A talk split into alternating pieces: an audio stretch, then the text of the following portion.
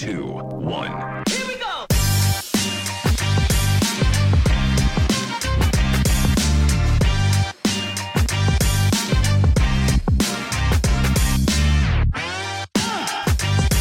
Joined by uh, Shane Rice um, today. Um, Shane runs GAA, GAA periodization as well as his uh, own fitness industry, Rice Lifestyle. Um, Shane, I suppose to start, um, fitness is so key, I suppose, for GAA players during lockdowns, and we've probably never seen as much people more than ever doing 5Ks throughout this lockdown. Uh, yeah, so first of all, thanks for having me on. Uh, it's great to be here to have a little chat. And you're starting off the conversation straight into it with 5Ks. And I think this is probably the topic that a lot of people asked me about. And uh, what is my issue with 5Ks when it comes to improving your performance on the on the pitch? Now, my issue that the 5Ks or the 10Ks or even the long distance stuff can um, be in place of some of the stuff that you should be doing, like sprinting and maybe some uh, aerobic work, uh, anaerobic work. And people probably do 5Ks thinking they've accomplished something that's going to benefit them to the pitch. And it's not usually the case. So usually we try to stay away from the 5Ks. But I've done many of 5Ks in, in my time, and they're, they can be good for the mental health and good to get out of the house. But if we try to separate it from the performance aspect, well, then we'll be going a long way. And do you think, like getting ready for a GAA season, a lot of people seem to be going running on the road, and then some people are running on the pitch. Do you think, as a GAA player, it's just vital to stick to the pitch? Yeah, I mean, you you tend to try to stay on the playing surface that you're going to be playing in. I mean, the goal is to get better at a certain sport, which is Gaelic football, uh, whether it's soccer or whether it's basketball. Um, you try to stick to the training uh, I mean, if you're a basketball player, you're not going to go train on the pitch. So, uh, why different with a Gaelic footballer? So when when we are getting ready for uh, matches and trainings, uh, we try to keep the the playing surface the same throughout. And many's of client of mine or anybody that I've talked to that has ran on the road uh, consistently can come into little issues like shin splints or um, you know, hammering hammering down the the feet into the floor repetitively on the hard ground isn't ideal. So we try to keep everything on the pitch as best we can. As well, um, MAS running really seems to be big around all the different clubs seem to be doing it at the moment. I suppose for the listeners who don't know what it is, could you explain it and then why it is uh, so important at this time? Yeah, I mean, MAS run is just another method of basically getting fit or trying to um, maximize the the the fitness levels that you're going to bring to the pitch. So, just give you a brief outlook on. I discovered it maybe a year ago. I started looking into it. I started looking at the studies. I started looking at the coaches that were using them, using the method and i thought it worked really really well because it allowed the coach to individualize a program to the player and every player was getting different running programs so it's a little bit different than interval running um i mean MAS uh, stands for maximal aerobic speed and it's simply the minimal uh, run velocity at which vo2 max occurs um and then we all know GAA there's a great running demand of the sport, and the greater the MAS required for athletes in that sport to compete, especially at the high level. So, if you look at a GAA player, um, they cover let's say eight to eleven kilometers at the high level, and their heart rate's eighty four to let's say ninety or eighty six percent of their maximum. Um, I mean, these players have a great level of aerobic power, and those with a larger aerobic power has been shown to perform better uh, in a match. Now, how do we improve that? Uh, MAS run is just a method. So we would get a player to do a five minute test and they would cover as much distance as they possibly can within five minutes. So let's say they get 1.2k. Now, in my understanding, the, the low level would be in around 750, 800 meters, and the high level that I've seen so far is right up to 1.5k. And um, I'd be very interested to see if any top intercounty players are able to get the the one mile within five minutes. That would be interesting, but I've yet to see it. And what we would do then is we would find their meters per second off that, and then you could design a program. So it's very common now around clubs because it's easy to do. You mean you just get your players to do the five minute test, whether it's a Bronco style or maybe you just get them to do uh, laps of the pitch. I prefer to do the laps of the pitch because you're cutting out the turning, which will probably kill a couple of seconds. And it's easy for the coaches to individualize and group the players. Whereas back in the day, maybe a couple of years ago, it might be just more generic where players would have to do, let's say, 800s, 600s, 400s, and there wouldn't be in a focused time for them to hit because we all know every player is different. Everyone's going to have different VO2 max. So it's not very fair if you give, let's say, one of your top players a certain time to hit and then one of your weaker players to hit the, cert- the same time. So that's why MAS Run gives every player that opportunity to hit their times, and coaches love it as well. With the GAA club season so far away, how can club players sustain running Zoom calls and everything with probably no action in championship maybe till July or August? Yeah, good point. Now we're all probably in question when will the league start, when will championship start, when do you want to peak?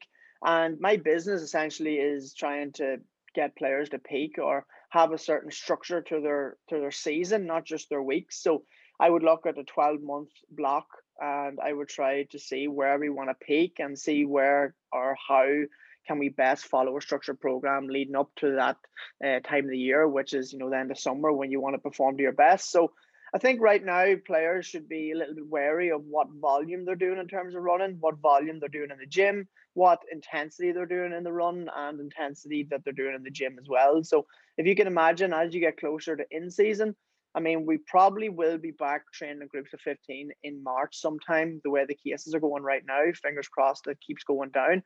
And I would like to think championship again would probably go with the the time that it was supposed to be. I don't think that will change. So we're looking at the volume of training to uh, do decrease over time. So if you're if you, you should probably follow on a high volume training program, whether it's on the pitch or whether it's in the gym right now, but the intensity isn't that high. That's the issue with a lot of players. They might feel as if the intensity and the volume has got to be through the roof at the minute, but that's not the case. We want to keep the intensity moderate, if not low at the minute. And then as we get closer to in season, then the volume drops and the intensity increases. That's both on the pitch and, and in the gym. So uh, I would be a little bit suspect of burnout or maybe you're doing too much right now. But it's okay doing plenty as long as the intensity is not through the roof as well. I think a lot of players will get away with that. How have you personally found from going to training as the individual on your own with the Zoom calls, doing some gym sessions, doing some skill sessions by yourself rather than collectively?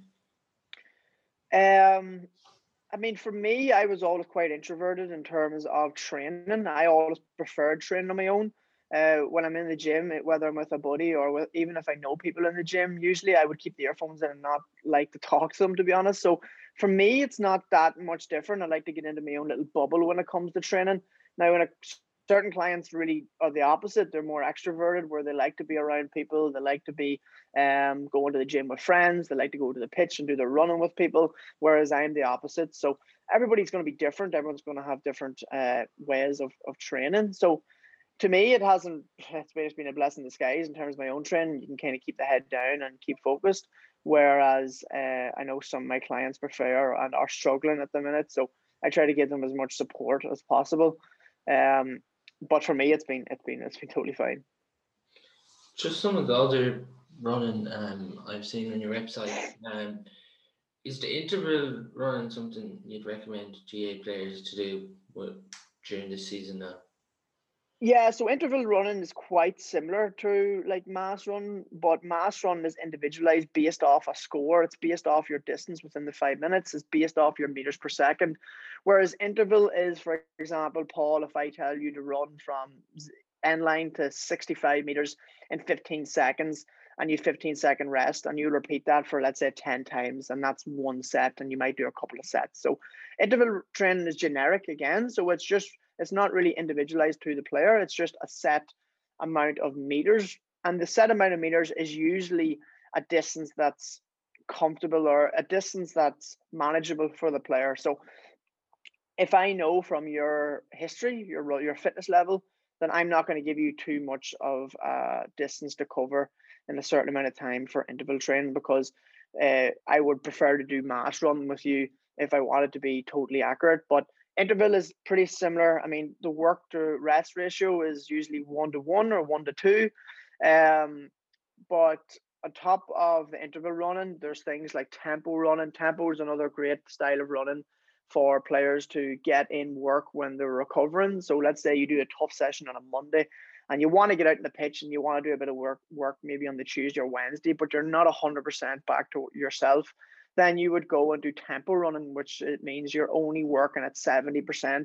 And a lot of people get this wrong. I see it on Instagram a lot that te- people think tempo running is all out, you know, sprinting, all out work, where it's actually 70%. It was actually founded by a guy called uh, Charlie Francis, who uh, understood that without taxing the body too much, you were able to get in um, a certain amount of volume, and you, the intensity was to a decent amount. So tempo running is another form, but interval running is just another method. There, there's tons of methods you can do, and I think we should mix through them all. To be honest, to keep things changing, and we should be working our anaerobic and anaerobic and our sorry aerobic, um, and they all have huge benefits to GAA because if you think about GAA, there's so much turn and there's so much change of direction. There's there's different you know distances covered at different speeds. So I think we should probably uh, move in within all the, the different methods of run.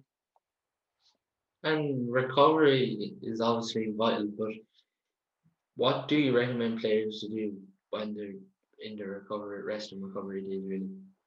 So first thing, whenever someone mentions recovery to me, is I always look at sleep. Sleep is hugely crucial to every GAA player's recovery. It's uh, crucial to their general their well being. Um, fixing lifestyle habits is probably the first thing I look at with a player with a client. Um, what time do they go to bed at? Are they consistently getting seven to nine hours sleep? Uh, what, and then you can look at food for recovery. So when people think recovery, they're thinking supplements. What should I do? You know, a protein shake straight after a workout or whatnot. But it's actually sleep and your overall nutrition that's going to be the main two.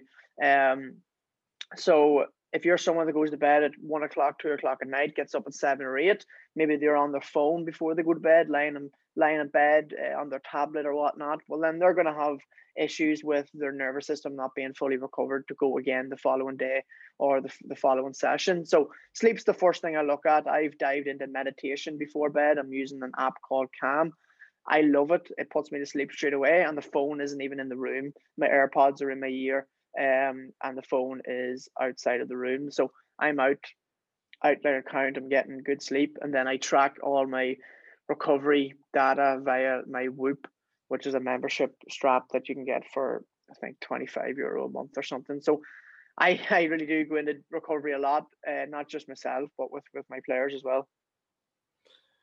And do you think it can be hard for players as well during the time when they're seeing some of the fittest players putting up some insane times and it can get into a players' head, why haven't I doing that certain time? Yeah, I mean, we have to understand that everybody has different fitness levels and everybody has to start somewhere. And there's no good or bad level to be at, only a level that's going to be, you know, individual to you. So if you're someone that does a five minute test and you get let's say 700 meters in that five minute test whereas another senior player is getting 1.3k now if you improve that by an extra two to 300 meters the next time you retest that's all that matters progression it comes in different forms and progression for each player is going to be different but progression is progression so if you are someone that's struggling mentally with maybe not being at the the level that you feel you need to be at or if you're not at the level you feel that some players are if you are progressing over the weeks, that's all you can do, right? Because you're never going to jump up and get to a certain level overnight. Um, as long as you have the the basics in place, you're going to progress. I know it can be it can be mentally challenging, but relish the challenge, and you'll feel a lot better for it over the coming weeks or months when you do see a little bit of progression. And we talked earlier about it's going to be difficult for players to sustain it, but how do you feel players can keep going? Do you think it needs, like in some clubs, it can be too heavy of a workload at the minute with the way things are? Do you think it needs to be a smaller workload? Well, Well, I mean, if we think about it, let's say there was no pandemic, we'd all be back training probably two or three times a week, and the workload would be pretty high anyway. I think people are a little bit worried now about the workload because they're doing it on their own and they feel as if they shouldn't be doing anything because there's nothing at the end of the tunnel. Uh, for example, I have my senior players running uh, two to three times a week, one sprint session, one MAS run, and then we do some track interval running or some longer distance intervals. But I mean, if there was no pandemic, we'd be training two or three times a week, and we all know the slogging and the volume that is done at this time of the year, um, which isn't always necessarily correct. But I guarantee that if there was no pandemic, the workload would be pretty high. Um, most of senior clubs would probably be coming into like a, a senior league, um, probably in March or April. So if there was no pandemic, we would be um, we'd be preparing for that. So um, I think people just are a little worried because there's no real, you know, light at the end of the tunnel per se. But I definitely think we'll be back uh, on the pitch in groups of 15 at least in March. And as well, like with the skills emphasis, it, it can be hard for some players to know exactly what to do. And then there's a trap players can get caught in focusing too much on the running and the gym mm. Like players can get caught up in that rather than focusing on the fundamentals of the game, really. Yeah, I even actually had this chat with one of my club players recently about uh, buying Gaelic footballs or getting your hand on some kind of football because we tend to focus on the strength and condition aspect of running, the gym work, the recovery, the stretching, mobility, and we forget that the actual sport we're playing um, involves a football. So uh, it's a bit cliche to talk about getting a ball and you know left hand, right hand, right foot, left foot, but I definitely would recommend players to look into the possibility of getting their hands on a bag of footballs or even purchasing two or three footballs every month or two. So they're able to go to the pitch and focus on doing some shooting and focus on doing some uh, kick passing with a friend if possible after maybe doing the running or before um, that is something i'm trying to focus on a lot and try to give um, give as much you know try to promote that uh, taking footballs to the pitch and doing more skill aspect because that is something that I've definitely forgot about over the last couple of years, thinking that it would just all fall in place. But I guarantee all the top intercounty players definitely have a football in the car. Absolutely, and you had a great year for Scotstown last year, winning the county title, and there must be excitement to go again with the team you have at the moment. Yeah, I mean, I was very lucky to come back from Toronto and into such a fantastic bunch of lads. Um, they're credit themselves how they carry themselves off the field and on the field, and they're hungry as ever. I haven't been with them now for four or five years from the beginning, so I'm really looking forward to being there from the start this year and uh, seeing the drive that they bring to preseason and whatnot. So, um, grateful to be a part of uh, of, a, of a great club, and you know, moving forward, I'm just excited to see how, how everything goes this year. And Shane, there must be a huge excitement in Monaghan as well with uh, former Kerry football coach Donie Buckley involved this year.